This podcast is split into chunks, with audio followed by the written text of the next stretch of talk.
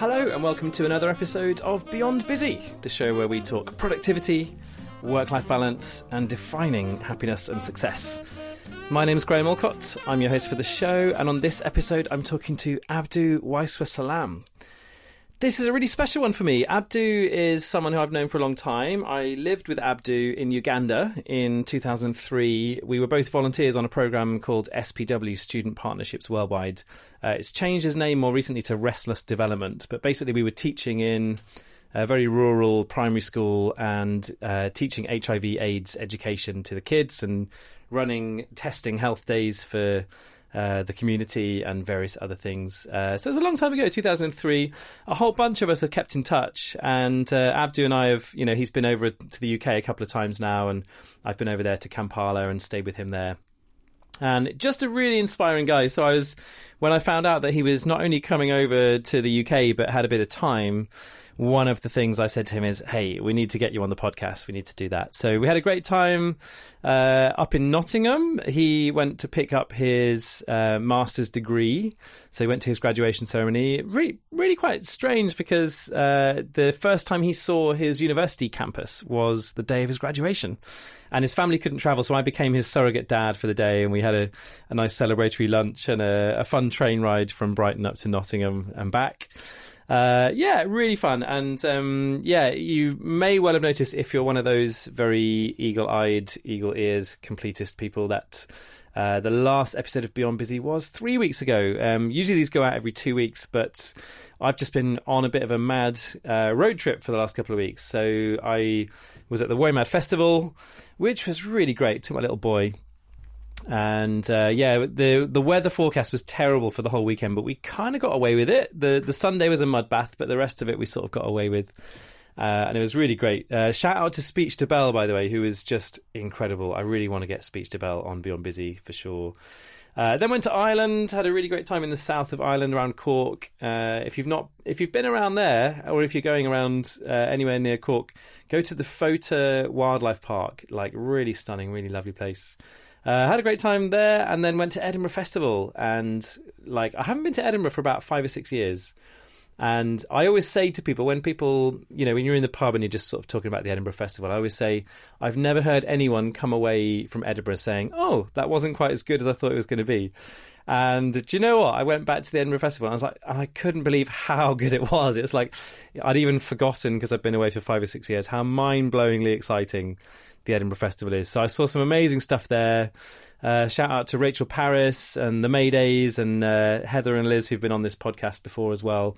Uh, so lots of people who are friends of, of Think Productive and of Beyond Busy and uh, Katy Schutte as well, uh, part of the Maydays. Really great uh, show that she did as well called Shoot the Unromantic. Really cool. Uh, so yeah, I had a really great time up at the Edinburgh Festival, and then came back, and I'm now sort of playing catch up a little bit. So we're a week uh, behind where I'd have liked us to be with Beyond Busy, but hey, there you go. That happens sometimes. I ain't going to bust my balls over it. It's fine. So let's get into this conversation. So I'm recording the little intro here in my shed in Brighton. And coincidentally, that's exactly where we were for this conversation with Abdu. So this is from about three or four weeks ago. This is me sitting down with Abdu Waiswa Sallam.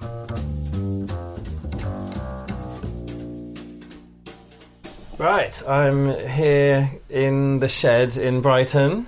Very rainy. What are we today? Wednesday. Wednesday. I'm struggling with the days of the week because uh, I'm about to go off on this trip to WOMAD Festival and everything else, and been doing lots of uh, pre-trip packing and planning and everything today. Uh, but we're in my shed in Brighton, and I'm with Abdu. How are you doing? Very good, Graham. Uh, so Abdu, uh, Mr. Waiswa Abdu Sallam, to give you a full name. Uh, we've known each other. I was thinking about this earlier. We've known each other for like 15 years. Yeah, that feels crazy, right? It's crazy. Time can run. It really. feels really crazy. Um, and you're here from Uganda, which is how we met originally. I, I spent a year uh, living in Uganda and actually living with Abdu in 2003. And um, yeah, you're here on your second visit to London.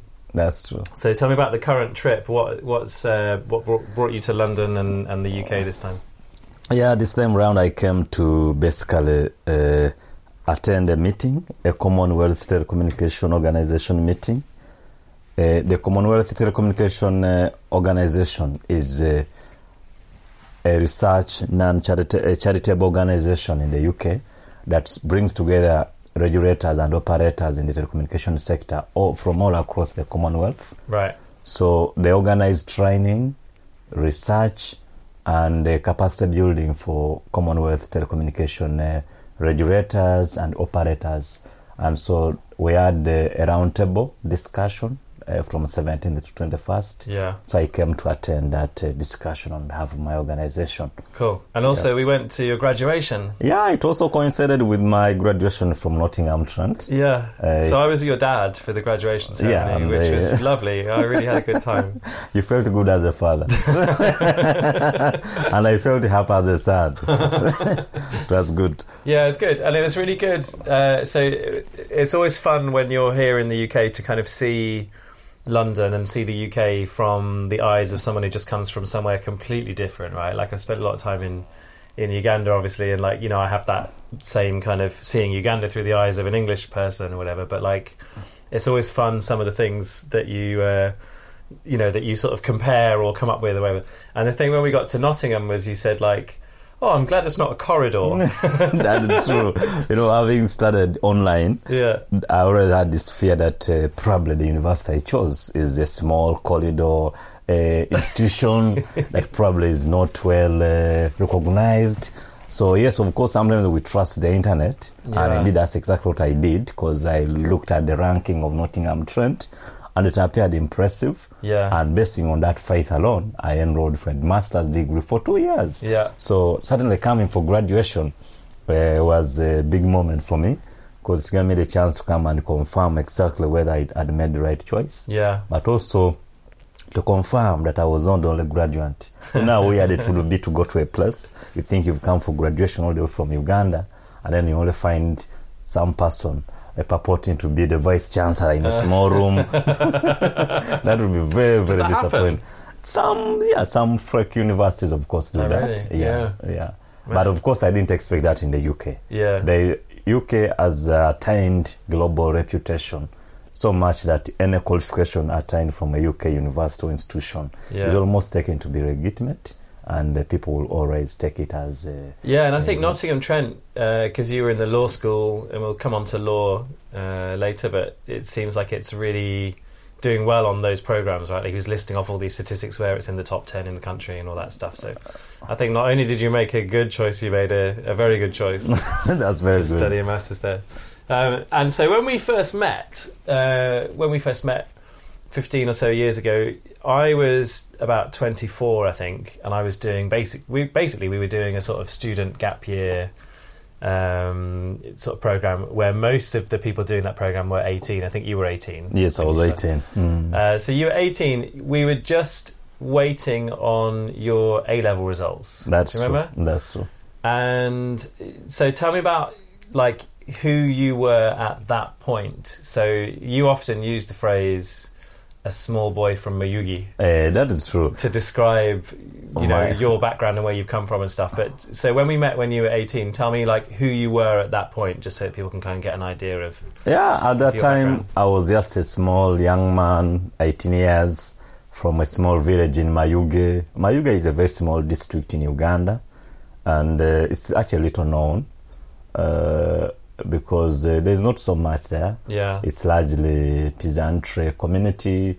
Uh, it's not one of those affluent city like towns in Did Uganda. you say peasantry community? yeah, that's Is true. that okay? So that's like people who are living off the land, Off the land, They have their sort of small holdings and they're growing food and stuff. Yeah, That's true. yeah. So, and also the schools I'd gone to for A level and even O level were all small schools. So, Yeah. I, I looked at myself as a small little boy from Mayuge, really. yeah, And in fact, right from the time when I joined SPW as a volunteer, I looked at it as a, an opportunity for me to to work and sit together with people from other good schools because uh, before that, I mean, I'd not been in a position where I would sit on the same table with people from these leading schools in Kampala, Right, the. King's College of Budo, Yeah. the Kia College of Budo, where boutique where Lester, for example, went. Yeah, so, So- our friend Lester, who so we lived together basically with uh, me and you, and then uh, Lester, who's also from Uganda, and Olivia, who's also from the UK. So there's like four of us. That's true. But yeah, so Lester and quite a few of the other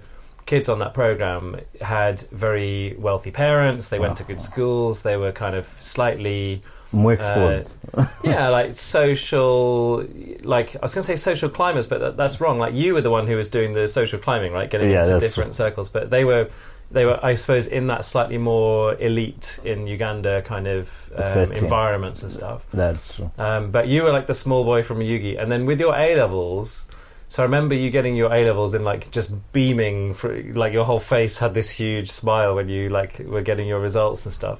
So you having done really well in that was a big sort of turning point for you. It was in actually a big. life. It was a big turning point because uh, at that time I remember my school had been in existence for about uh, about ten years, but had never. Was that all? Yeah, Okay. but had Wow. never produced any national candidate at in a national uh, examination. And what's a national candidate? National candidate is one like who is actually seen as amongst the top say 50 students in the whole country. Okay. So when the results were released, I was the best in the district. Mm. Yet the district has so many big schools, many competitive schools, and at, at that point, nobody expected Iganga Progressive to produce the best student in the in the district, Yeah. but also a student with grades that could actually make him rank 24th in the whole country.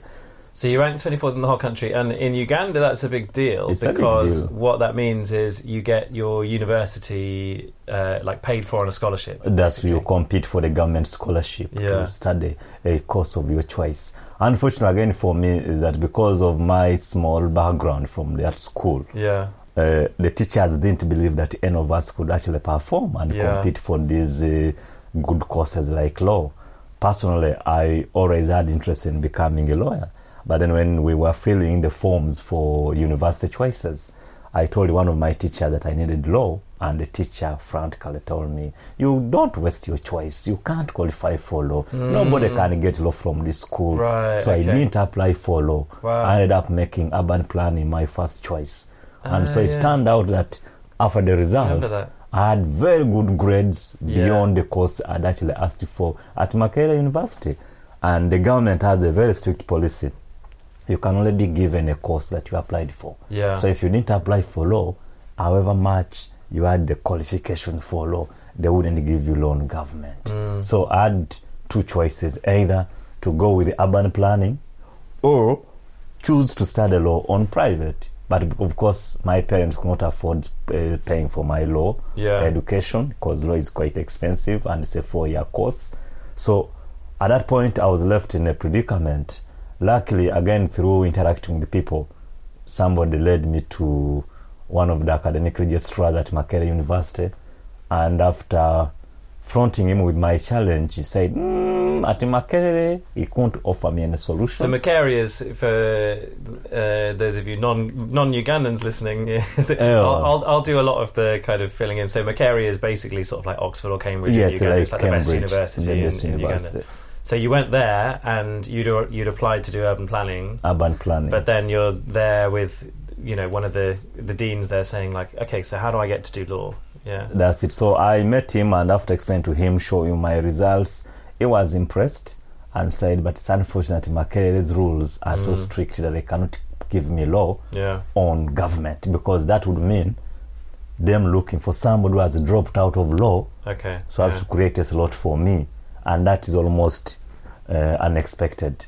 So yeah, he told me about the opportunity to apply for a very competitive scholarship called the Inter-University Council of East Africa Scholarship, which is an exchange program where students from across East Africa are exchanged between universities. So Uganda would send students to Tanzania, Tanzania would take students to Uganda. Right. So in Uganda at that time, for law, the government could pick four students and send them to Dar es Salaam to study law. It was very, very competitive. I remember we were about 250 applicants Wow. and they only needed four people.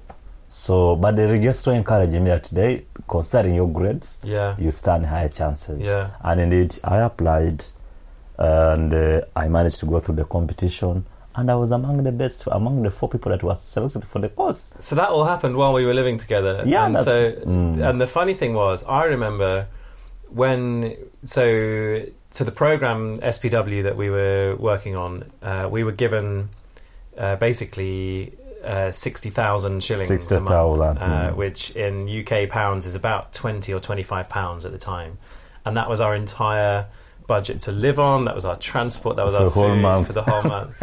and I remember. Do you remember at one point? Me and Olivia, I think it was, had gone down into the town to do some shopping, and we'd come back and we'd bought spaghetti, macarons. And um, do you remember you being really stressed that we'd bought macarons because they were a lot more expensive than buying matooke? And we were doing this system where everyone was putting in the same money. That is true. And we just thought, hey, surprise, we've got different food. We were really excited that we were going to have something new and different to eat, and you were the opposite of that. You were kind That's of really because- stressed by Well, I was worried that uh, one spaghetti was expensive, and uh, I remember that sixty thousand for me wasn't just money meant Yeah. for me to use for feeding, but I would also save part of it to send back home. So even this small amount of money, sixty thousand shillings, you were trying to to save maybe twenty thousand of Uh-huh. that every month and send that back to the village. and send that back home to my parents, but also I would use it to tra- for transport. Yeah. Because I remember when the process leading to my application to Dar es Salaam, I used to move a lot to Kampala. Yeah. So I would have to incur transport costs, and nobody would provide me with that transport. So I would have Yeah. to save off the sixty thousand yeah, to get enough So you had money to. to, to just go and attend the meetings and the know, that, that, application process. that, that's stuff, true. Yeah. Yeah. Um, so money was a really tight thing. it was. uh, for you, and I think you know we might talk about uh, how that has changed and how it's similar now. But in terms of at that point in time, that must have been quite a scary thing. The idea of okay, money's really really tight, and now I'm applying to a university that's in another country, and there's going to be you know, if you think travel costs to get to Kampala are a lot, then it's going to be a lot more than that to get a, a bus all the way to Dar es Salaam, That is which takes about was it take about thirty hours? or Thirty something? hours Yeah. on the So- road. so it's quite an expensive. Of trip. course, the wealthy would take a plane for Yeah, about right. five hundred dollars, Yeah, and in uh, forty-five minutes they would be in Dar es Salaam. Yeah.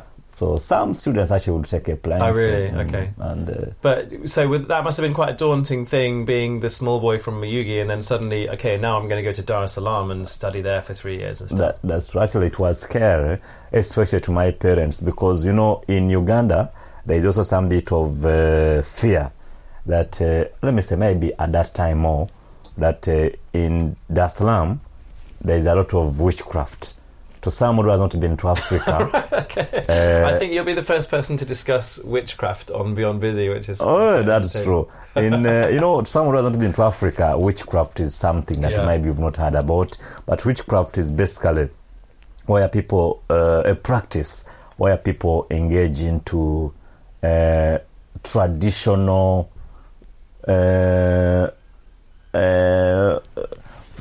Predictions Hmm. and sometimes purport to to prescribe medicine Yeah. for people's problems. And uh, there is a general feeling that in Dar es Salaam, because it is a coastal town, there are so many traditional medicine men. There are many witch doctors. Why? Because it's a coastal town. because it's a coastal town. Because there is a belief that uh, there are spirit that spirits live off the ocean, that. right. and so when we were growing up, we used to hear about many stories Okay. of uh, those spirits Hmm. attacking people in Dar es Salaam, Right. in Mombasa, around the ocean. It's a common Yeah. belief around Dar es Salaam, actually, up to now. Interesting. So when I told my parents that I was going to Dar es Salaam, my mother was at first scared. what are you going to do in Dar es Salaam? There are spirits there. There, there is witchcraft. How will you survive? You're just a young boy here. No, you don't know anybody in Dar es Salaam. How will you make it? But of course, for me, I was uh, confident in myself. I believed everything was happening for a good reason. And I told them, no, I'll handle. Yeah. We are going there, many people, and I don't think anything will be stronger than my spirit to Yeah. to, to, to, to, to actually overcome and uh, do what I'm supposed to do.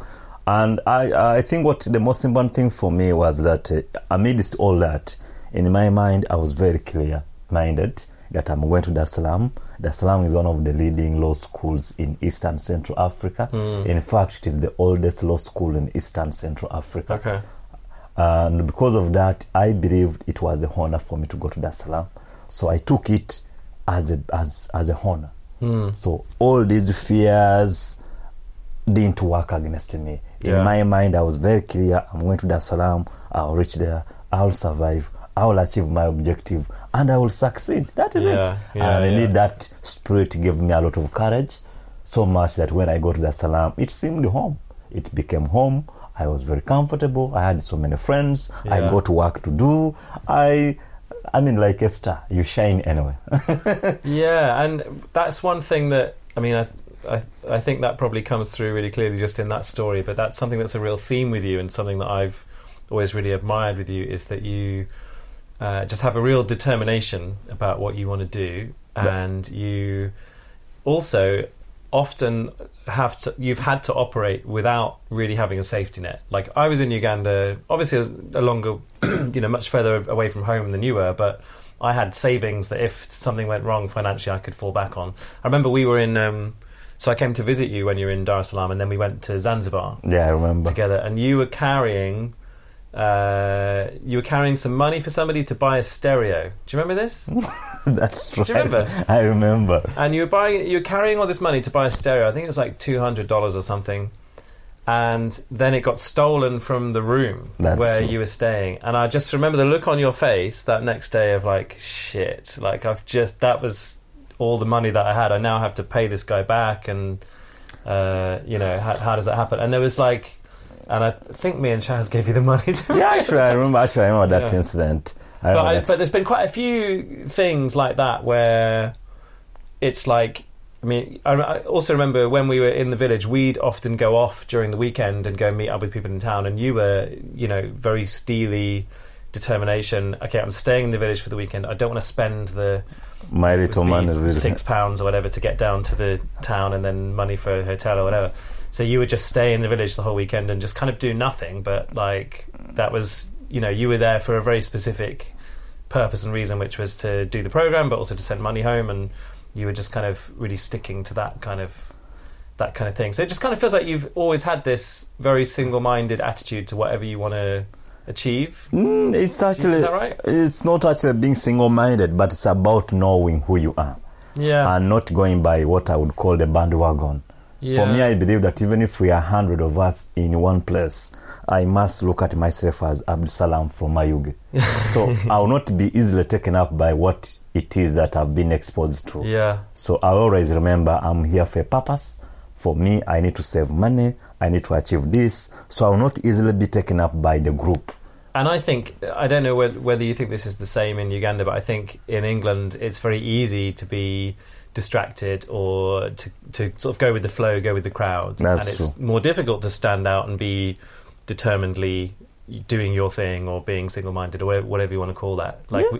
is that the same in Uganda? Would you would you say that it's It's very easy to be distracted from your goals and what you're trying it's very easy to be distracted, especially when you're still young, Hmm. uh, unless you have that maturity in you as a Yeah. person. And it all starts with you knowing who you are. Uh, many young people uh, they don't understand who exactly they are. They try to compare themselves to everybody around them. yeah. So you find somebody, you know very well that your father or mother is a peasant in the village. You have a, a roommate or a colleague at work whose father is a minister or a businessman Yeah. with money. You want to live the same lifestyle overnight. That can't happen. you must remember your roots. Yeah, So if you know okay. my father has money, he can buy me a car, he can buy me a very expensive phone. You can do it. But for me, because I know that I have to fend for myself Yeah. and even save some for my people who mm. depend on me, I must live within my means. So Yeah. I try to balance that, but also try to do that in a way that does not in any in directly compromise my ability to enjoy. I have Yeah, fun, yeah, but I yeah. try to limit how much I can spend on fun. I'll try to be You have as fun, but simple. you limit your fun. I limit my fun. So if I have to go to a club where I'll pay a hundred pounds, or walk to a, at a beach where I'll pay nothing, yeah. uh, I mean, I'll settle for this. Because I believe happiness and fun is is what you make it to be. Mm. It's what you make it to be. And when you were saying there, you have to know who you are. Mm. So part of that is, as you described, the the financial capabilities, financial background, whatever. Is The- there more to it than that? Is it is it is it also about character and values and I think it's both uh, your financial background, but also your values. Mm. For example, I think all the years we've lived together, you know me as someone who doesn't drink, yeah, uh, someone who doesn't eat pork because of my religious inclinations. So even if I got out, So you're with- Muslim, just I'm Muslim. yeah, we can be so if I move clear out to, with a group of colleagues who drink, yeah, we can go to a bar. They will take their beer. They will seem very happy. But because I know my values, I know my conviction as a Muslim, I will not be uh, swayed into also getting a, a beer just because everybody around me is taking a beer. I'll But, I, stick but, to I, my but I've known I've known Muslims who do occasionally have a little tot of whiskey or a bit of beer. I mean, come on, that ha- that happens, right? So it's not just about saying you're Muslim. There's also a, you know, you also do have quite a a, a clear set of principles and values around who you are. so That it's is more true. than just saying It's this is my sort of Mm. financial or class background or this is my religion. It's kind of feels like it's more than that, personal right? conviction yeah. And also i think i give credit to my parents. They used to tell us when we were young that uh, don't try to be like others. Be who you are. And it's always important to remember who you are in whatever you do. That in a way keeps you in check and uh, it reminds you to be responsible and also to take charge of your affairs. But i'm also generally a cautious person because i look at myself. I, I look at uh, uh, from what has happened in my life, I look at myself as a, a, a person who is blessed by God, and so I try to avoid abusing my position in a way that will compromise my potential tomorrow. So um, What, what do you mean? Say what you mean by that. So Uh, for you're using a example, in a way that for example, I, I wouldn't want to say like now in Uganda, concerning what I am now. Uh, I mean, many things. I can do so many things. I can uh, choose to be lavish. I can uh, choose to have, for example, many women around me. Mm. I can choose to uh, to drink. I can. I, I mean, I can do so many things. yeah, But I try to remind myself that I'm Abdusalam Waiswa. These are my values. I'm, I want to achieve this, yeah, and I stick to my, uh, my, my my my objective in life. So yeah. It it keeps me it keeps me in check. It keeps me in check. So while we've been talking about money, one thing that's interesting that I think would be would feel quite unusual to most people listening to this in the UK and elsewhere. So you you earn a lot of money now by the standards of Not a lot, really. but by the by, by the standards of what that small boy in Mayuge uh, would judge you by, That right? is true. Mhm. You've done really well. You've worked in big roles in the Ugandan government.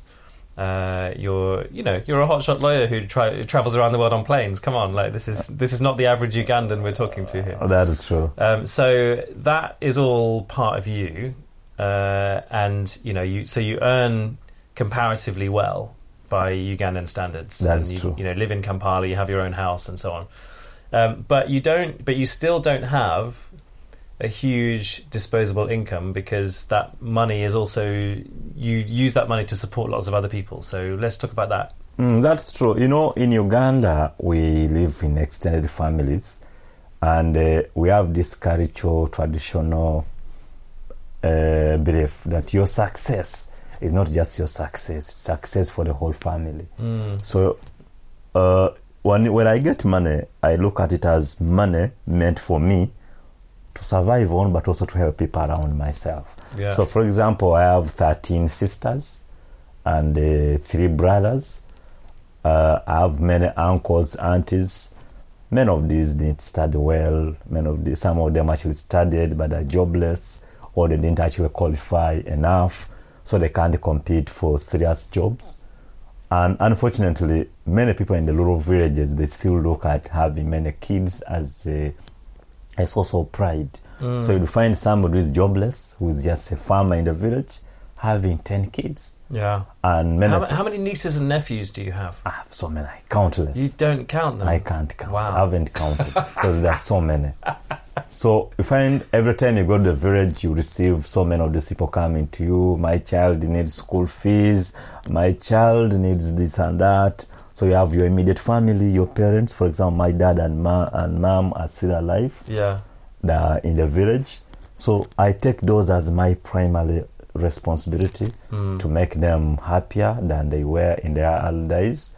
Uh, so I've taken it on myself to ensure that I make their life relatively comfortable. Mm. Because, for example, like over six years ago, I bought for them a solar system, Yeah. so they're able now to have light in rural Uganda. For those who are watching, who are listening to this for the first time, Uganda is not fully covered by electricity. Yeah. So many parts of the country are still dark. So at night, people use kerosene uh, lanterns, Yeah, kerosene lamps. Yeah. and, and uh, they're in the dark. So what I did was to buy. Even us when we lived there Uh-huh, in uh, that is true. 2003 in, in our village, there was, was. no there was no electricity, and there was also the the well where we would go and get uh-huh, water. Was, get water.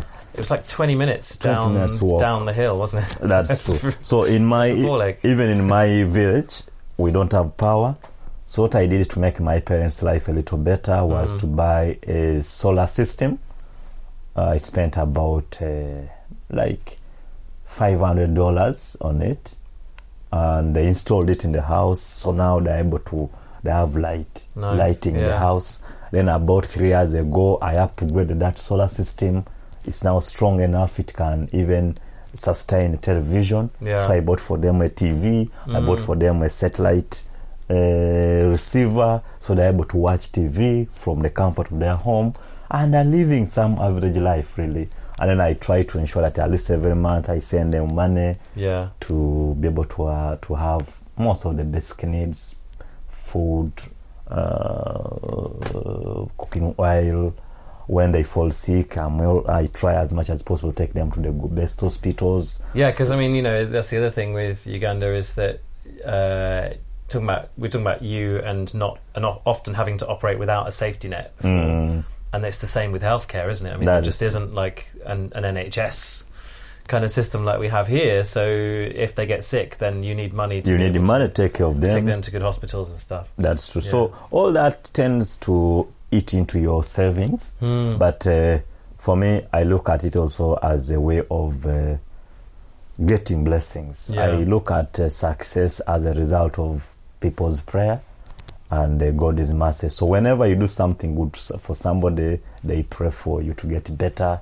And in the end, you find yourself actually getting more and more opportunities Yeah, through which you get more money and Mm. become happy. and it's like a virtuous circle. Right? That the is more it. you do, the more you feel like it attracts more Uh-huh.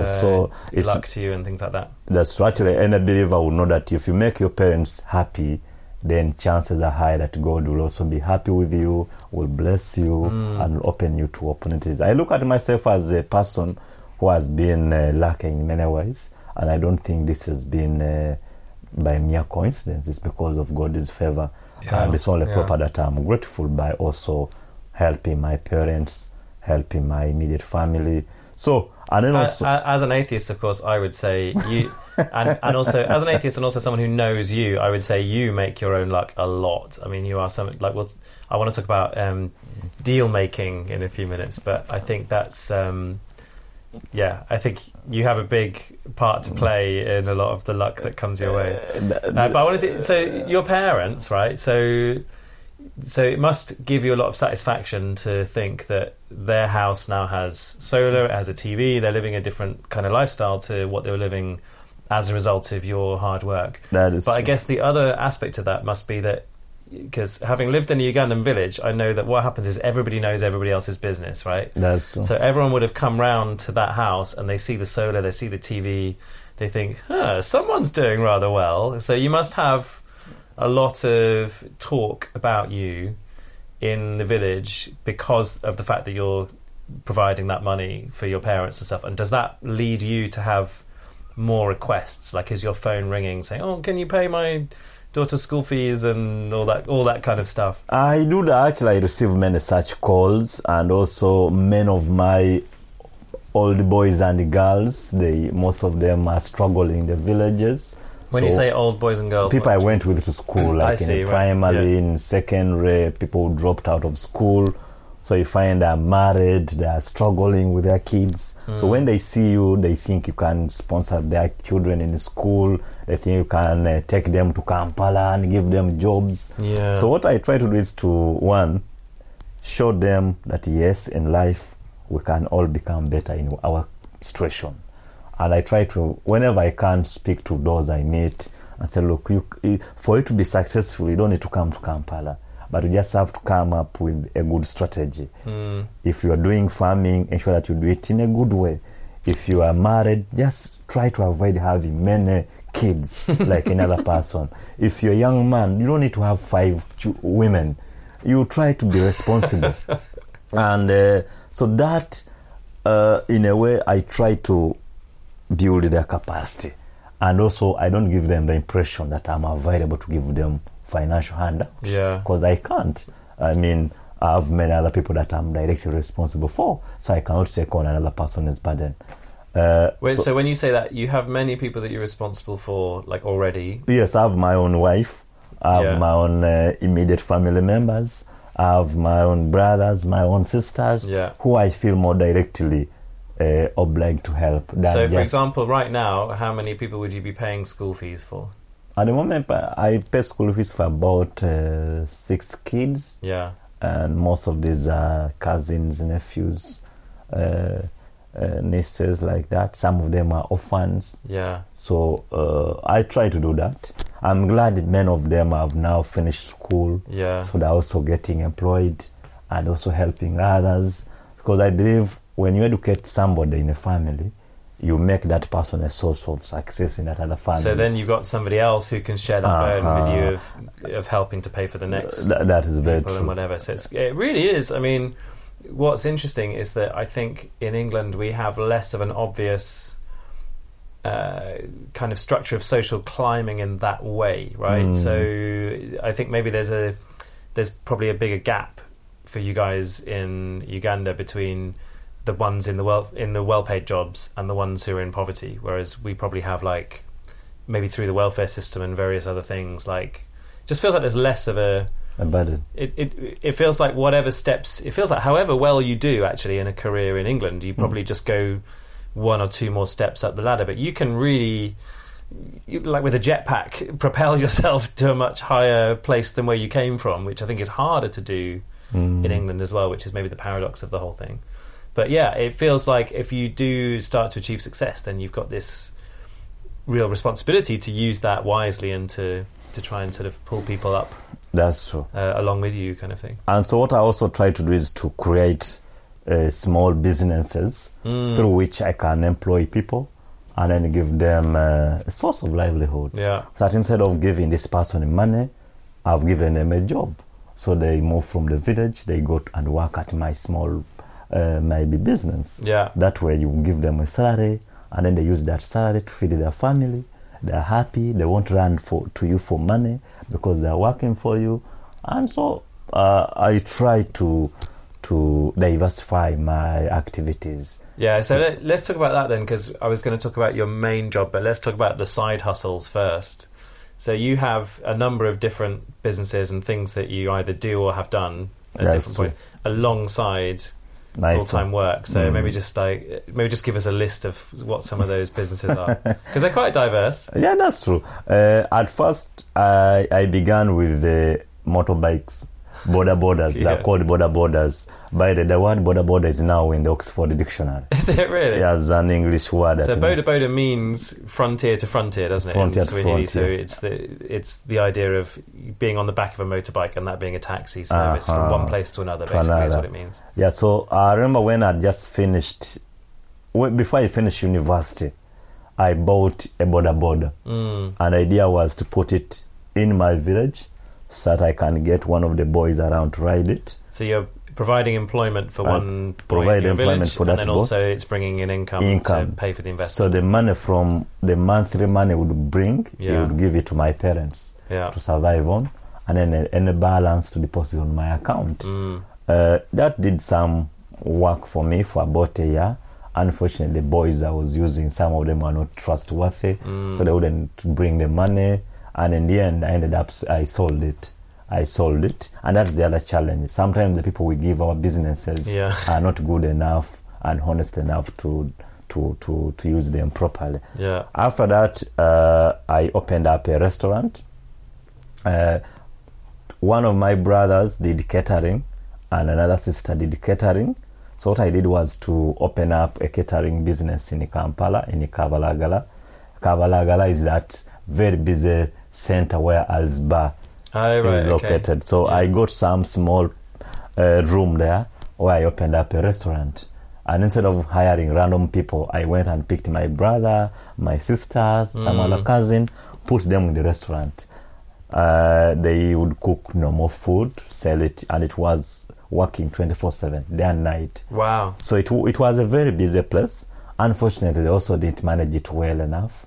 So after about a year, the business collapsed. Because I remember coming to visit you in your current house in Kampala and just finding we walked in one room and it was just full of like chairs and tables, Uh-huh. and I was Actually, like, "What's this?" And you were like, "Oh, I was just running a restaurant for a while," and I had no idea that you That is true. So that was the restaurant. so after my people mismanaging it, it didn't work out well. So I decided to close it because they were now exposed me to paying rent. The Yeah. business could no longer sustain itself. And did you lose money on it? You end up losing money. Yeah. So what I did was to close it. I picked the office furniture, I mean the restaurant uh, equipment and material, brought it home, sold, and Yeah. then uh, I closed that business. Hmm. So uh, I thought uh, I took some time after that. I began reflecting because uh, I've learned that uh, businesses, if you are not directly managing it yourself or through your wife, it's not easy for you to succeed. Yeah. So from then, I learned that uh, for me to start any business, I must it must be one where I can easily supervise or have a mechanism of knowing how it is working, or directly have my wife or myself to supervise it. Yeah. So that's exactly what I did, and then uh, about 20, about three years ago, I bought some land on auction, and that land uh, is in a fairly a busy place. It's neighbors a school. It's near. It's in Kireka, and so what I decided instead of keeping that land empty, because I didn't have enough money to develop it, I decided to open it up into a parking area, a car washing, uh, car Just a wash, car park and car, car park wash and washing. place, yeah. and so I went, picked my cousins, my boys from the village Yeah. who were idle. I brought them there to manage the place. Mm. I fenced it up properly, and then uh, I also, besides that car parking, I also opened up a football uh, show business Yeah. where like people can go watch Premier League, Champions League, and I used the same TV that I bought in London the other time. Yeah, so when you came to visit me in London, Mm. what was that, four years ago? 2013, Yeah. Uh, we, I remember we went to Sainsbury's in Whitechapel, and your eyes lit up when you started seeing the prices of the TVs in there. That's true. Because I think it's just a case of, you know, we just buy a lot more TVs in the UK because it's all it's all imported, isn't it, from Jap- Japan and all these other places. But but there's probably just such a bigger volume in the UK that it drives the prices down. Whereas the same TV in Uganda would cost you like twice as much. Or Twice something. as much, yeah. Yeah, so we ended up. Uh, I still have the photo somewhere of you pushing your bags on the trolley at Heathrow with this huge TV, like, barely fitting 42 through the doors. A forty-two inch TV. So you had that TV at home, and then you started using that TV as basically a football watching business. So people pay to pay an entrance fee To, to, watch Premier League games That's true. in a little suburb in Kampala, which is just so. As someone who goes to watch, well, not too many Premier League games these days, with Aston Villa having been relegated, but like obviously go to watch this football. The idea that there's these people paying, you know, paying a few shillings here and there to sit and watch a Premier League game thousands of miles away. It's kind of it's really a bizarre thing to oh, Premier League has about. Conquered. Premier League is so huge in Uganda. it has conquered the whole of uh, Africa. It's just boys are addicted to the Premier League, Yeah. and now it is getting fused with the betting business. Yeah, so there are people who are no longer working; they just sit, watch games, and, and bet. then bet on the games. Yeah. Uh, and it's a, it's a, some it's a, it's, it's good and bad Yeah. because it's uh, encouraging encouraging people to be lazy because of course betting is not uh, any job that anybody would depend on but then many people now are are preferring betting to form employment Especially the year Leicester City won everything, right? It, Mm, it must so have been like pe- you people- know, people were losing those bets for a while. I'm That sure. is true But yeah, so you got your so the so the football watching um, business. I guess it's like a football cinema, isn't it? yeah it's like football Uh, mini cinema You had chickens. yeah i've also had chickens uh, How many, how many chickens did you have? uh, in, i began with 200 birds Yeah, I sold those, then I restocked with 300. yeah. Then uh, the last time I stocked, I had 500 Kuroiler chickens. yeah. And uh, this was all in my backyard, So you had 500 chickens in your backyard Yeah. and producing eggs and producing then eggs, selling them. And yes, it and was then a, selling selling the chicks. selling well. the chicks. Yeah. So it was a good business. So every weekend, what I would do was to go and buy chicken feeds. Hmm. Uh, in fact, that influenced my decision to buy a Ford Ranger so that I don't have to incur transport costs. Right, So I would just drive the same car to office, Yeah. but also load it with chicken feeds. so I would go to the villages, load my chicken feeds, bring store at home, take to the grinding mills, prepare the feeds for my chicken Yeah. and it was uh, very good. It worked out well for me. On that, of course, I suspended it for now because uh, the chicken feeds were becoming quite expensive, Yeah. and so it wasn't making a lot of economic sense. So I, for now, put it aside as I watch the chicken feed prices going down. Yeah. So at the moment you've got the the football thing and you've got the car parking and car washing thing. That's true. Do you have any other businesses at the moment? Uh, I have a company, a former one called Sallam Associates. Yeah. Now that is managed by my wife. Basically, that business does business consultants, uh, mainly uh, debt collection, uh, security perfection, and uh, Security security perfection. Like perfection. What's that? when when people go to borrow from financial institutions, Yeah. they get loan, they get mortgages, they get they pledge their motor vehicle logbooks as security. I see. So they instruct our firm to do registration of the banks or the lenders' interest onto their securities. So, for example, if you go to bar, to borrow from say Lloyd's Bank, Mm. Lloyd's Bank would instruct us to go and register its interest onto your Yeah. freehold title or onto your log, your car logbook. Right. So we do that business, and that is basically done by my wife. Yeah. She employs about four other people, uh, and more, and all of them are our relatives. And are you involved in? I mean, obviously, part of that business is masterminded by the fact that you studied law and That is you true. had a lot of. We'll come on to your day jobs in a minute, but you know, a lot of your day job stuff has been around insolvency and debt collection, and collection. kind of that area of law, right? That so, is true. So how how involved do you need to be with some of those day to day decisions in that business? Like, has, does Sarah just run that now, or are you more involved in that? What I've done is to prepare and train Sarah. She's not a lawyer, but she's a quick learner. Yeah. So uh, in the initial years, I because I, think I started that in 2014.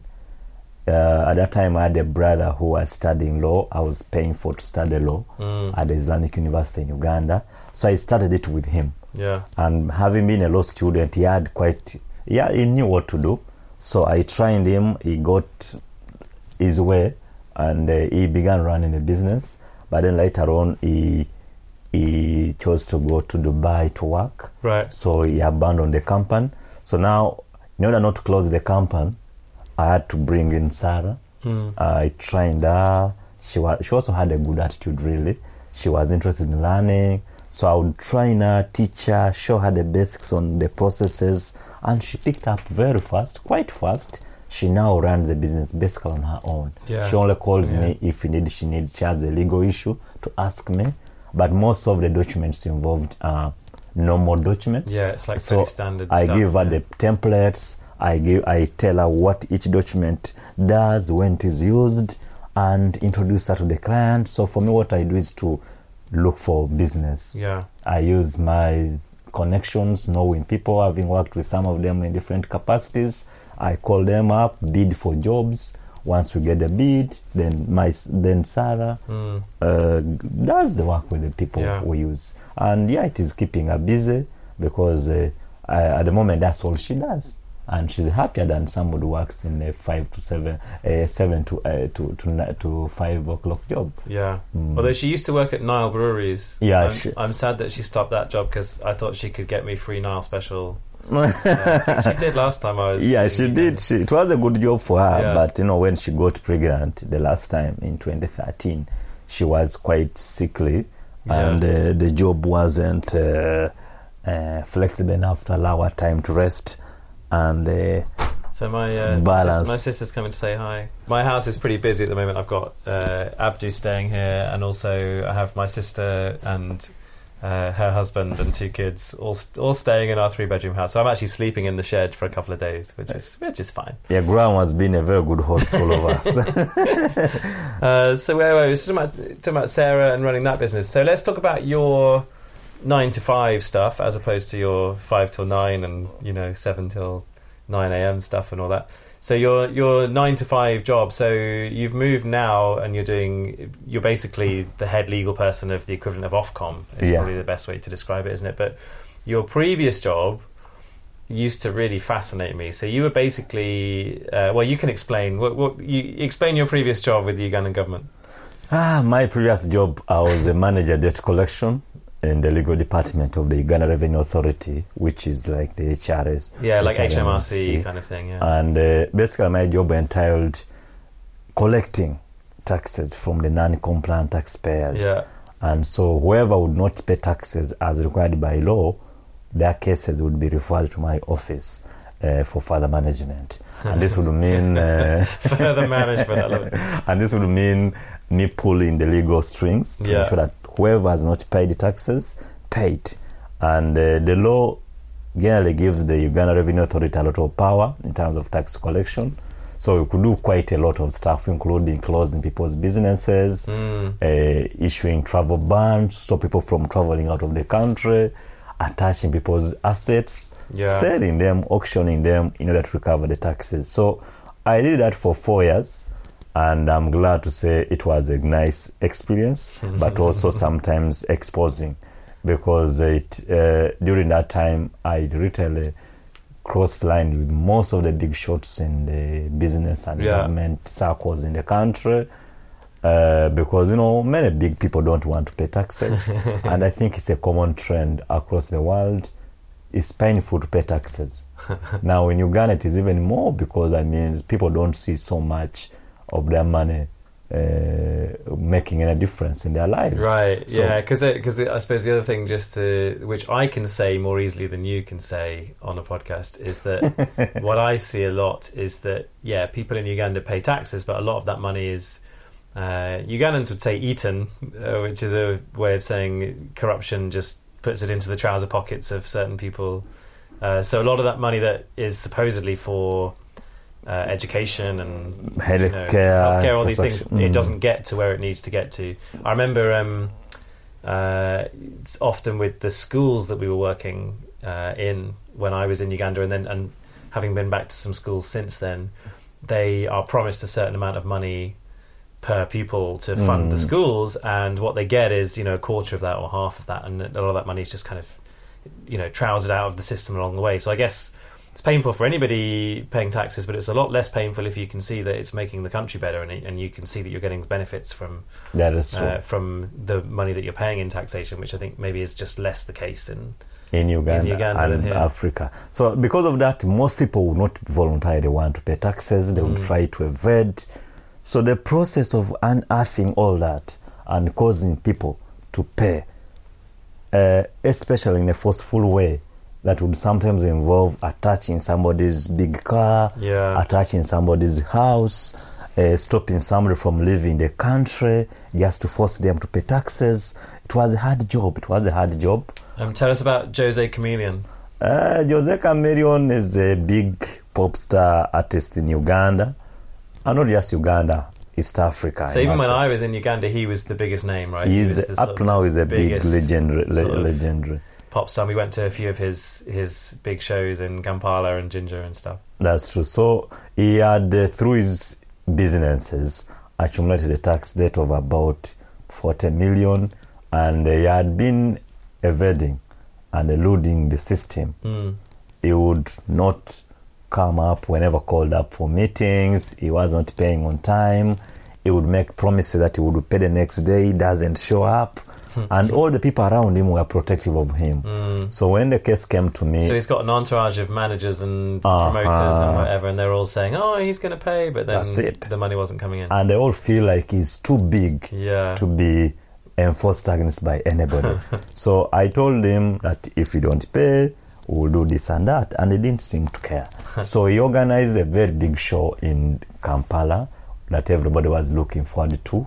So I told his promoter that if he does not pay, then he won't sing. we will allow other people to sing. So you were going to shut down the show, The show. basically. Uh, How would you do that? So you would turn up with bailiffs and yeah, we'll turn up with bailiffs, with the police, yeah, and And, prevent like, lock the gates lock the, the place gates so that, yeah, and prevent Wow. anybody from getting in and even the artists from performing. Yeah, so that's So- quite a big threat. It's a big threat, so we told him that about two weeks before the show. Yeah. He thought it was a joke.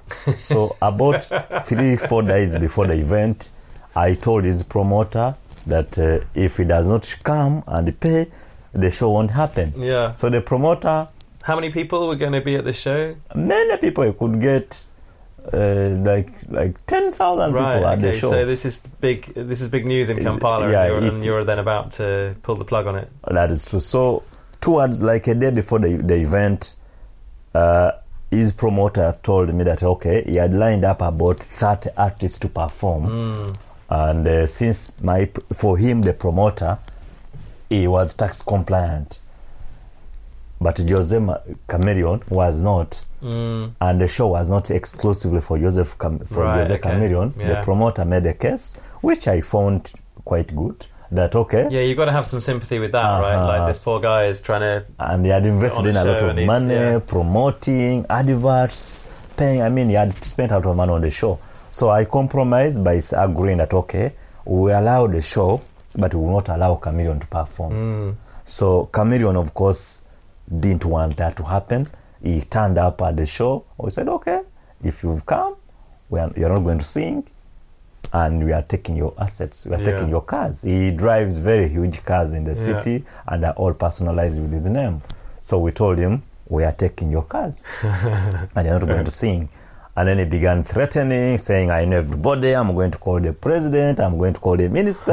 I'm going to call your, your, your boss who are all my fans. Yeah. so i told him okay you call all of them and tell them that i'm stopping you because you're not paying taxes that won't be reason for them to sack me because i'm doing my job in fact they'll be happy that i'm doing my job because that's Because the you also they- said to me that you said to you had a conversation with him where you said, "I'm a fan of yours, but Yeah. now I'm at work." That is Right. true. I told him that. I told him, Chameleone, I Yeah. love your music. I'm your fan, but now I'm on duty. Yeah. I'm on duty, so let us separate the two. You're a big star. We are your fans, but Mm. you must also do our job. So much as we want you to sing, and we are happy to enjoy your music, Yeah. we must also do our job. So you must cooperate with us if you are to do what you're supposed to do.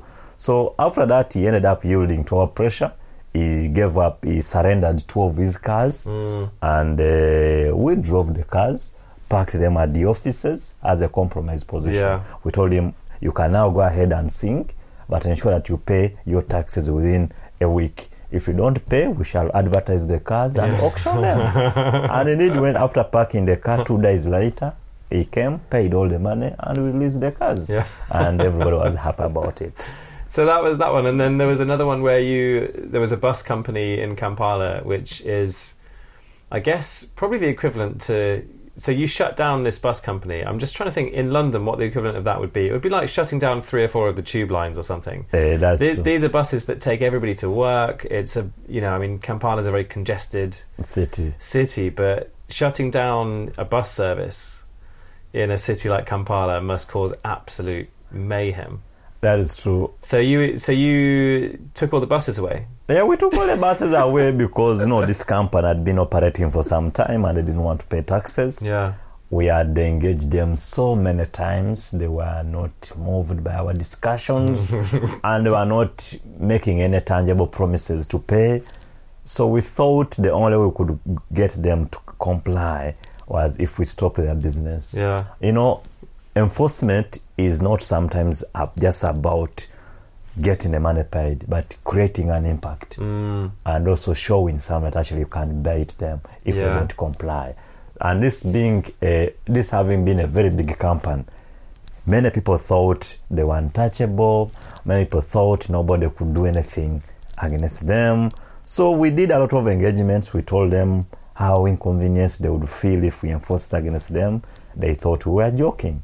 So we woke up one morning, got the warrant, got the clearance from police, and then we went where those buses park, and we rounded up the whole place, and no bus was allowed So out. you just put locks on the gates and had bailiffs protect it, and then it's none of those buses can actually leave Leave compound. That is it. Yeah, So we thought that was a better strategy than getting the buses off the roads. yeah, Because we didn't want to paralyze the city and cause uh, fights with the passengers, Yeah. innocent passengers.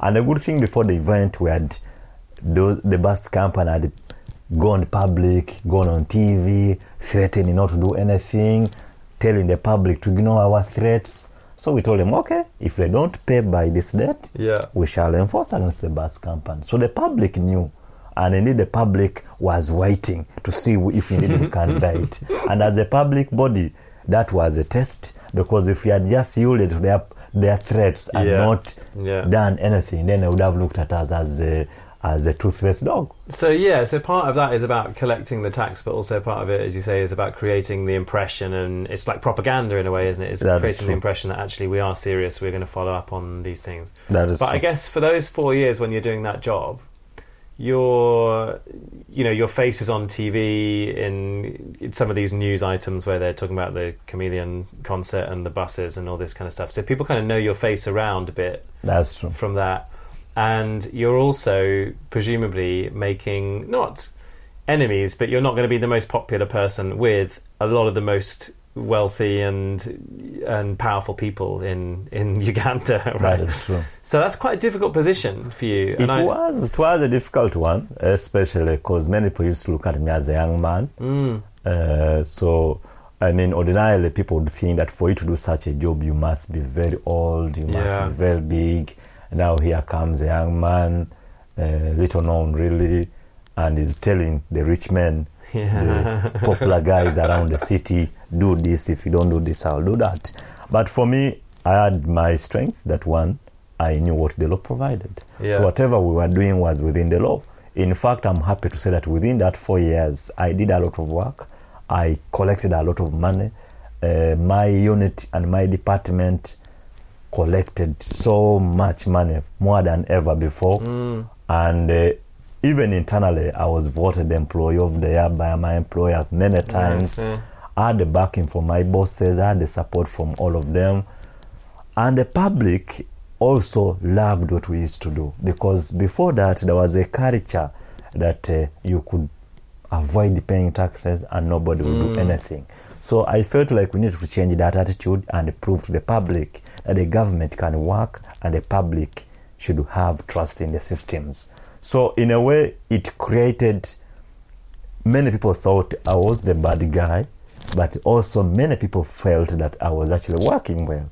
And uh, But also, your style with those things is it seems to me to be you're the baby-faced assassin, right? So you look quite young, and you're always smiling, and you're always very personable with people. that's But right. then the message you're delivering is Strong. harsh and really aggressive, often in terms of the action that you're willing to take and stuff. that is true. So, do you think is is that something that was a key to your success in that role? Is this sort of Jekyll and Hyde thing of being, on the one hand, this really charming, slightly sweet and innocent kind of persona, and then on the other hand, being the really aggressive? It actually worked a lot for me because uh, it helped me to moderate. Yeah, People wouldn't look at me as a bad person because whoever would come to me with a problem, I would try to find a solution. I would try to find a solution. I would give defaulters a chance to pay mm, before I would take any action, I would first give people time. I would try to suggest ways through which they could pay in installments. And by the time I would recommend this kind of forceful action, that would be the last resort. And in most cases, I will do that after I'm sure that legally speaking, we are covered. Yeah. So this person cannot sue me, Yeah. cannot sue the institution, and even if they did, they would lose. Yeah. And indeed, during the four years, only two people sued the institution, and all their cases were dismissed. Mm. And the rest, most times, would handle issues well, amicably, and even after the enforcement, surprisingly, most of my defaulters would become friends. Yeah. For example, even for Chameleone, uh, after that, he became a friend. He would have shows and would send me complimentary, and I would go and watch the shows. So, so, after that, he sent you VIP tickets. Uh, yeah, that's very true. And I would tell people that uh, for me, when I enforce against you, it's not like I'm fighting Yeah, a personal battle. yeah. I'm doing a national job.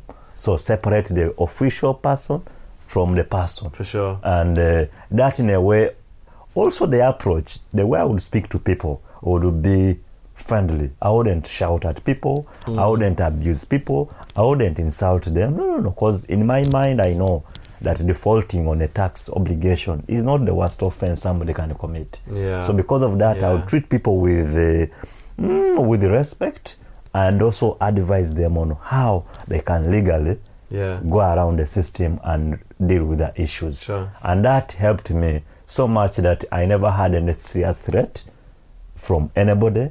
And many people used to think I was under threat. In fact, my employers recommend that I'm given guards. So uh, you, so your boss at one point said we can either give you a gun to have in your house or give you a guard to hang Yeah. outside your house twenty four That's true. seven. That's true. So And you chose the guard, right? I chose think, the- I think you texted me and said which one should I do, and I was like, dude, stay far away from you being the person to hold the gun. Right? That is like, true. You're better off having somebody else. But that's frightening. it is. It was. It Frightened me when you texted me, thinking, God, that's a, you know, you're in a spot there. Uh, that is true. So my bosses thought that uh, it was better for me to get uh, security Yeah. or at least get uh, protection uh, with a gun. So you had, what did you have? Like two guys. Uh, so I had, yes, I had two police officers, yeah, and twenty four seven. twenty four seven. But then later on, uh, we discovered that a soldier, a soldier is better than two police officers. Okay. So, So they sent a soldier. they sent a soldier, and uh, so uh, there, there will be a soldier at my home. Uh, they also gave me the option of having to move with one, like when I'm around town. Wow. But I said, no, that's not necessary for me. Yeah. I'm a young man, I want to live freely. Yeah. And I, I don't think I'm under threat. And indeed, there was no problem at all. Throughout that time, nobody tried to beat me or to attack me. But there was this general fear that I wasn't safe. And this, um, so in terms of the the work that you would do day to day, uh, around particularly around that job, and then also the work that you do with your side hustles, your other businesses, all that sort of stuff, strikes me that one of the th- one of the things that's very consistent through all of that is your ability to make deals. I just feel like that's something that you do very well. You're very comfortable with negotiating, making deals, making things happen like that. What did you learn through doing that job where you're making deals with often in fraught circumstances, like the bus isn't going to run or the Chameleone pop show is not going to happen or whatever? So th- there's these big things at stake, and you're making these these big deals, these big decisions. What did you learn through that job about how to make deals, and you know how what motivates people in those situations when you're negotiating? I, I think for me, I learned many things, but one of the key one is that uh, you must, when before you go for a negotiation, you must know what you want mm. out of the deal, so that you know if this person has defaulted, what you want is them to pay. Yeah, How they pay it is another issue, but at the end of the day, you must come up with a solution that causes that person to pay in the best way. And say if the, say if the debt is forty million shillings, do you have a little conversation with yourself in a way to say, I want to get at least twenty, or I want to get a commitment to twenty over instalments? You know, do you have a kind of a, co- a sort of compromise middle position that you have Yeah. in mind? That is true, because usually I would be guided by the law, because the law and the policies in the organization would provide that a, a defaulter could be entitled to pay taxes over a period of time. Mm. So I would work out uh, some kind of schedule and say, okay, if I can get this person to pay so much within this period of time, then the balance we can give them time. And uh, also aware of the fact that at that time, uh, as the manager debt collection, I didn't have any powers to forgive anybody. So you can't exempt Oh, somebody so you from can't. You, you couldn't do what they do in London financial institutions, which is these sweetheart deals where they say, "Okay, you owe sixty million, but just pay thirty, and we'll be grateful for 30 So you Uh-huh. didn't have the power. I didn't have those powers. In fact, under the Ugandan legal regime, only the Minister for Finance can do that. Mm. And it's a very long process before you can get a waiver. Yeah. So, because of that, I would be very clear right from the start that this is what the law says, this is what we are going to do. So that I prepare the other person that this we have to play within this. Yeah. I wouldn't set the expectation so high because naturally most people would come to you saying, Can't you forgive us this? Can't you reduce this from 100 billion to 20 billion? So I would be very clear. I would tell them, This is the law. My mandate is to collect. Only the minister can forgive you. And this is the process before which, through which the minister can forgive you. Yeah. So, given the circumstances here, you are not eligible for, for a waiver. So, we can only talk about how you can pay, but not whether you will pay. Yeah. What about um, corruption and bribery in those circumstances? So, obviously, you know, some of those people, their next thought would be, well, if the minister can forgive me, let me go and talk to the minister and maybe chuck the minister a little bit of money in a brown envelope or something and. Uh, and deal with it that way. Did you did you have people approach you saying, "Here's some money, That's you write this off?" Like, I used- you to do something different off the books, kind of thing. That was a very, very common thing. I dealt with it many times. Many people would come and say, of course, people would think you're doing that because you want a bribe. People would think because you're a young man, if they offered you money, you would easily uh, agree and uh, forget all about the official claim you have against them. But I try to make myself very clear that for me, it's not just about the bribe. I'm doing a job. Mm. And I also try to make everybody around me aware that for me, I wasn't in that job because I'm looking for bribes, because I'm uh, looking for money. So most people used to come to me knowing that they would not just suggest a bribe. Yeah. And whoever would suggest, I would dismiss it clearly. Yeah. and so I wouldn't yeah. give them any impression. So you'd never entertain even the thought of that. It, It'd just be Uh-huh. straight, sort of down the line. Like, okay, this is not a conversation I can even. That is start true. So have. many people would uh, want to meet you outside office. They want to Mm. meet you in hotels. They want to send your colleagues to negotiate those deals. But I will just make my point very clear that I'm doing a national job. I'm a young man.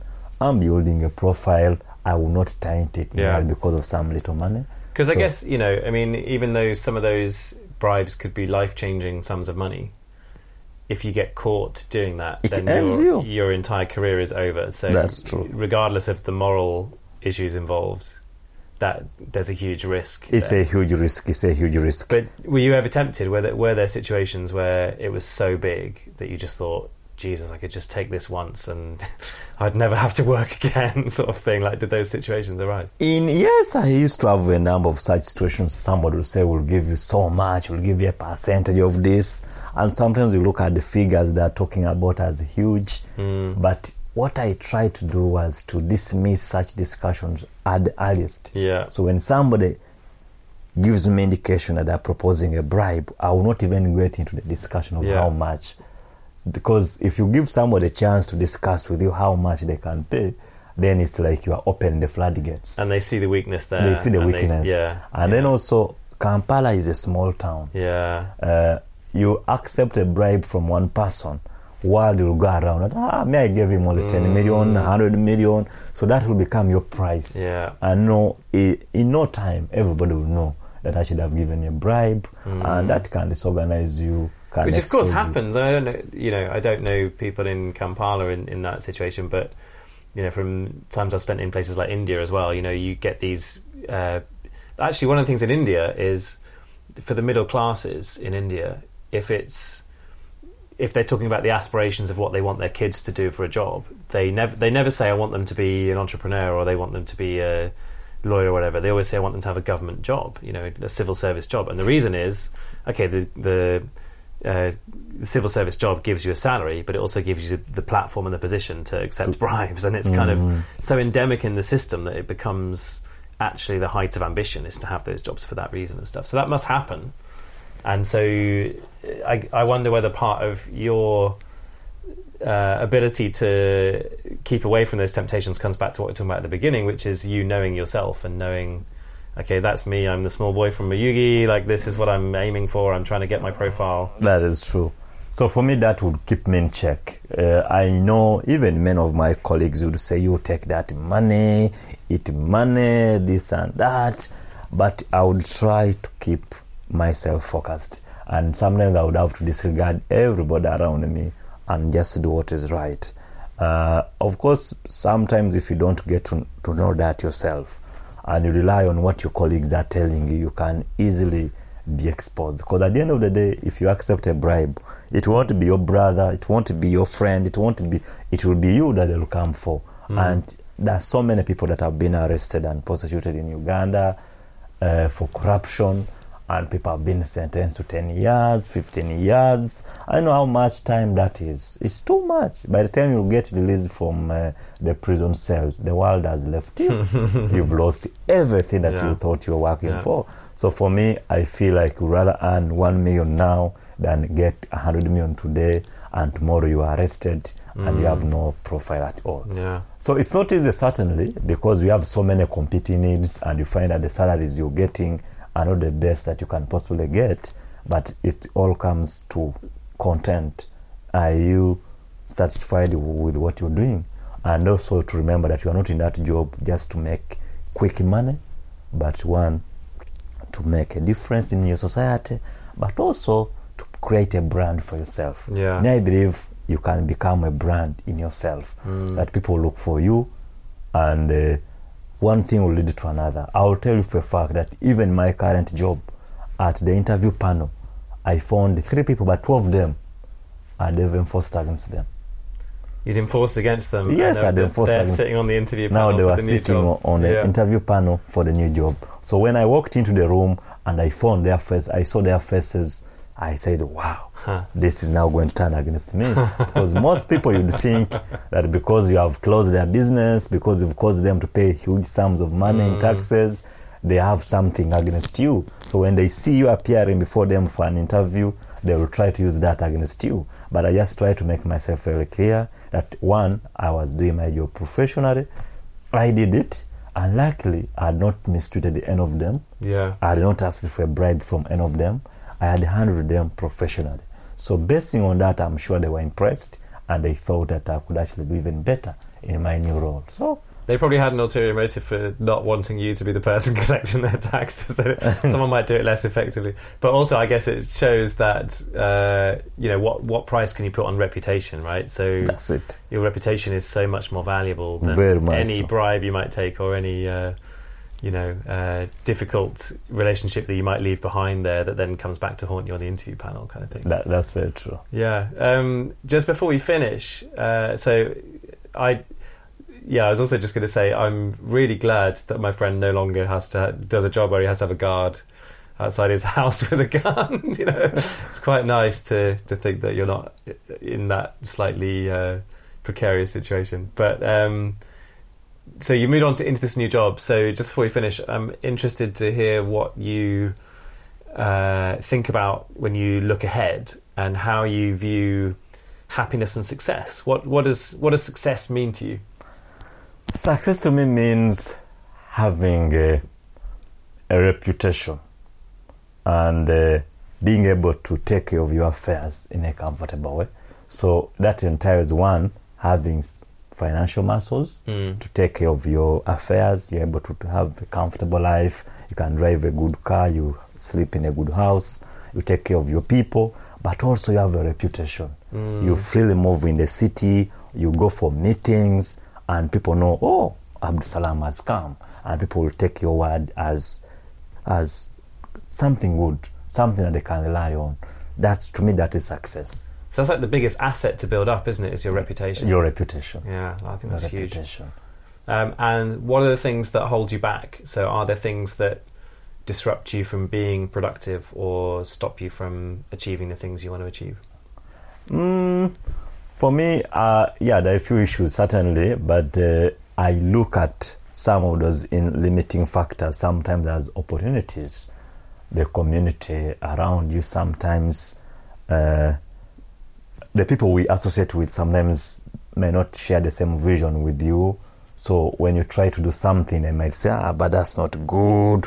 That's not good enough for you. So even, for example, when I was changing the job, not everybody around me approved of the change because many people thought that the job I was doing was the best job anybody could get. But I told them, no, look, I'm a lawyer. I want to do something more in my line of my career. Yeah. And indeed, when I made that decision, luckily, most people that are closer to me, my wife, my immediate family, after explaining to them what this new role would be, they are already supportive. But there are these other friends who don't know so much about you or what it is that you do, what it is that you're going through, but they want to impose their opinions on you. And luckily, is that over the years, I've learned how to deal with such issues. I'll stay focused. I only consult people that matter to me. Not everybody. I mean, not every noises around should be heard. Which also brings us back to the beginning, which is that whole thing of knowing yourself, Knowing being yourself. single-minded and determined, and uh, I think that's something that I think you just continue to do. It's important. It's important in life. I mean, if it's like when you're looking for, when you're dating, looking for a wife. I mean, if you try to ask for consensus from everybody around you, whether or not this is the best woman or not, you will never get consensus. Because, I mean, it's you. You know this person. You know this person, not your brother, not your uncle, not your friend. You know, so the decision has to be taken by you. And Yeah. also, when you take that decision yourself, you are able to own up. You know that this is my decision. Mm. I must defend it. I must see it succeed. So it is important for people to always remember that you can seek advice from people around you, but ultimately the decision must be taken by you, and you must only take a decision if you think you can defend it, if you think it is for your uh, for your own good. Indeed, uh, I think that's a really good point to to finish on. I often ask people at the end, where can they find you on the internet and stuff? But you're not on like Facebook and stuff like that. Should we put your you're on LinkedIn, aren't you? I'm on LinkedIn, yes, but Should we uh, put your LinkedIn, um, uh, the link to your uh, LinkedIn account on on the show notes for this, so that if someone wants to contact you, they can find you that way? Is I, is I think best? that I think that's better. That is okay. because you avoid Twitter and Facebook and all. That I stuff. try to avoid Twitter and uh, Facebook Yeah. because I think they're abused. they are good, but they're abused by people. You see so many comments there, and then sometimes you will make a comment in your personal capacity as uh, Abdul Sallam, but somebody will pick it up and try to Yeah. use it as an official position. Yet, I mean, as a government official, I mean, you have limits. You have limits. You would uh, think that you shouldn't be actually uh, answerable for. Yeah. And then some comments should be attributed to you as a person, not your employer or your government. so that's why I prefer being private. And uh, I think the only social media platform I use is WhatsApp. Yeah, yeah, It's- it's which I've noticed a lot over the last few days with you on your tablet. Yeah. So we'll put your LinkedIn thing on there if people want to uh, get hold of you and say hi, particularly if they're, uh, if they're, I guess if they're anywhere near Uganda or if they have, uh, you know, similar lines of work around uh, communication and uh, debt collection and all those kind of things. Insolvency issues. Uh, so when I first started Beyond Busy a couple of years ago, you, were, I think you were probably on my list of the first twenty or thirty people to uh, to talk to, and so I was probably thinking if you weren't coming to England, I would have come to Uganda at some point to uh, interview because I think you're the first African person we've had on Beyond Busy.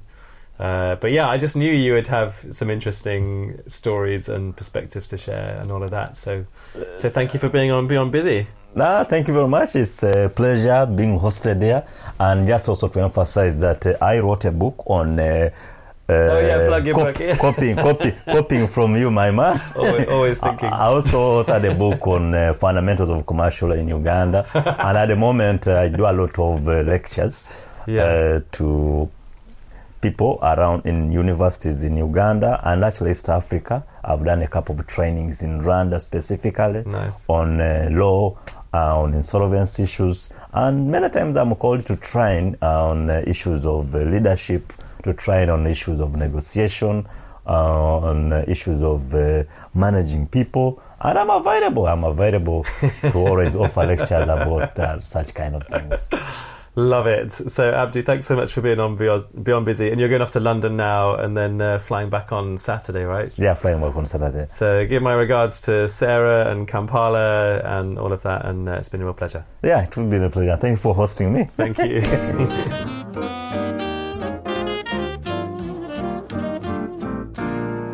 So that's it for my conversation with Abdu. That was just such a special one to record. I hope you found that as stimulating and interesting as I did uh, just recording it. Um, obviously, having known Abdu a long time, uh, just really added to uh, the sense of that being just a really important conversation to have as part of this whole project. So I hope you enjoyed that one. I love the fact that he managed to get in the plug for his book at the end as well. Like he might be thousands of miles from home and on holiday, but still totally professional at all times. Love that. Uh, so, as I said before, I've been on the road a fair bit and away, and I'm in this kind of weird fallow period now where I've got couple of weeks before I get back to some work in September. Already got a couple of keynotes and bits and pieces sort of lined up in September, so uh, looking like it's going to be quite an interesting and quite busy month. And it'd be interesting to know what my perspective is on just the notion of busy. I feel like I've had this sabbatical period these last few months uh, to really get beyond busy, like in terms of my headspace, and really, I, I kind of think about busy in quite a different way now. And um, yeah, it'd be interesting to see how much of that stays with me from the sabbatical period, and how much of it just, as soon as you have three weeks of chaos, does it just completely all degenerate and you, you know you sort of revert back to type. I don't know. We'll see. Let's see how that goes. Um, also, if you're in Toronto or anywhere near Toronto, uh, I'm going to be in town the week uh, commencing the 19th of September. So that uh, so 18th of September is the Monday. I think I get there Monday night. Uh, but I'm there Tuesday to Friday for sure, the 19th to 22nd of September. So if you're anywhere near Toronto, if you fancy uh, just popping into Toronto to say hi, uh, let me know. I've got a couple of things planned during the daytimes, a couple of other things that might land, but definitely got some time to say hi to some Beyond Busy listeners. So yeah, drop me a line, graham at thinkproductive.co.uk. Uh, yeah, let's sort that out. Let's uh, let's say hi. Uh, and finally, just to say that the, the work of Think Productive continues. Uh, our ninjas traveling around the UK and around the world, delivering workshops, helping your your team members to get their inboxes to zero, to make meetings magic, and to become productivity ninjas. So if that is of interest, uh, check out thinkproductive.com, thinkproductive.co.uk. And if you want to find out more about this podcast, if you go to getbeyondbusy.com, uh, getbeyondbusy.com, you'll find out a load more info, uh, just generally links to all the previous episodes and also show notes for this show with Abdu as well. And so that's getbeyondbusy.com. Uh, and say hi on Twitter and other places. So um, at Graham Allcott on Twitter and also at Think Productive on Twitter if you want to say hi to the Think Productive team as well. Uh, we'll be back in two weeks with another episode of Beyond Busy. And until then, thanks so much for tuning in. I hope you enjoyed that one as much as I enjoyed making it. And I'll see you in two weeks. Take care. Bye for now.